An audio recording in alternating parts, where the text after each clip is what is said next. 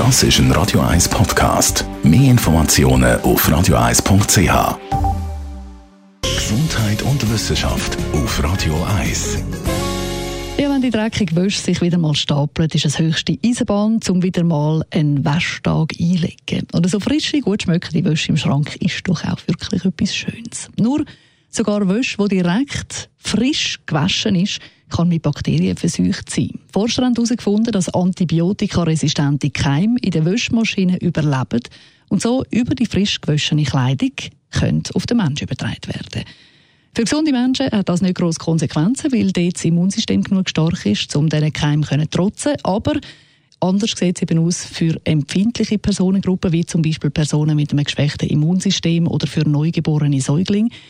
Dort kann es wirklich gefährlich werden, weil wenn die antibiotikaresistenten Keime überleben und auf der Wäsche sind, können die dann schlussendlich für Probleme sorgen. Darum warnen die Forscher davor, aus Umweltschutzgründen oder Energiespargründen die Wäsche nur bei tiefen Temperaturen zu waschen. Das könnte in gewissen Fällen tatsächlich gefährlich sein, weil dann die Keime überleben. Was man machen kann gegen Bakterien, gegen Keime auf der Wäsche, eben zum einen die Wäsche bei hohen Temperaturen waschen, sagen die Forscher, einen Trockner zu verwenden, also das Ganze zu dümblern oder eben zu bügeln.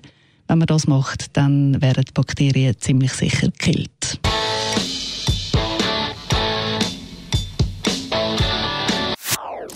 Das ist ein Radio 1 Podcast. Mehr Informationen auf radio1.ch.